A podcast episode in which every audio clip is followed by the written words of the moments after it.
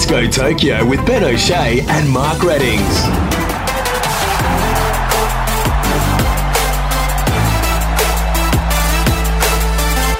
Hello and welcome to Let's Go Tokyo. Ben O'Shea and Mark Reddings with you. It's August 5, day 13 of the Games, and the Olympic journey is over for Australian basketball, with the Boomers going down to the Dream Team.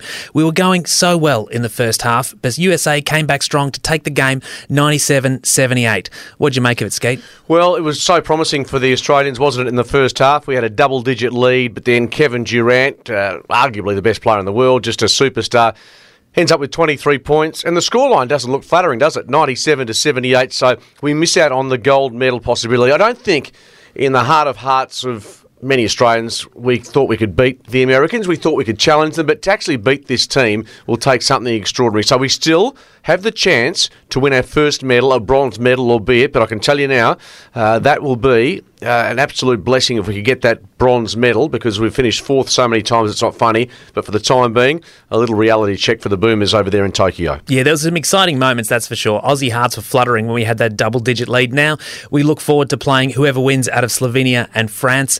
France looked pretty good earlier in this tournament. I haven't seen Slovenia play yet, but either way, it's going to be a tall task for the Boomers, uh, one that we hope that they're up for. Uh, and meanwhile, while day 13 was unlucky for the Boomers, it's proven to be Australia's day yet mm. again.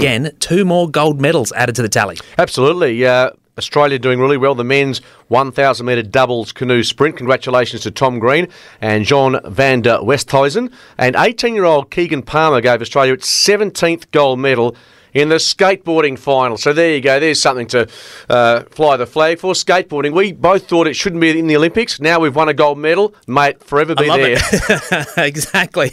Uh, nothing's better than skateboarding. But I have to say, it has generated a lot of good moments for a sport that maybe some people question whether or not it belonged uh, in sort of a pure exhibition of sport like the Olympics. And talking about inspiring, it didn't get much better than watching Peter Bol last night in the 800 metres. Fantastic, wasn't it? He showed a fair bit of gusto and bravado by putting him himself front and centre and led the field around the bend.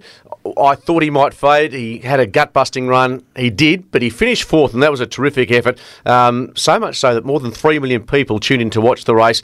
Uh, that's uh, 329% more than the people who watched the same event at the Rio Olympics. Now, time zones, etc. But it was having that Australian involvement. And the story behind Peter meant this was just so compelling. He finished fourth, and he won over so many fans with the way he conducted himself in the post race interview.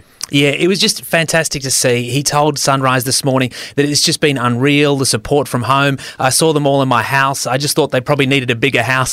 so, so, many of the Bol family crammed into that one lounge room. And, and, look, they were proud, and there's no doubt the rest of Australia is proud, and can't help but be excited uh, about uh, Paris 2024, only three years away, and where Peter Bol might be then. He could do anything in that period of time. He's improved so quickly, we know that his coach has got a lot of expectations on what he can do and uh, the story behind him and where he's come from and his refugee stay. It's just a wonderful story, and as I said, um, he's a West Australian in our minds. I know he's gone to Victoria to relocate and, and train, but it's a great Australian story, and we, we salute a fourth placing in that event, the 800, is something quite significant.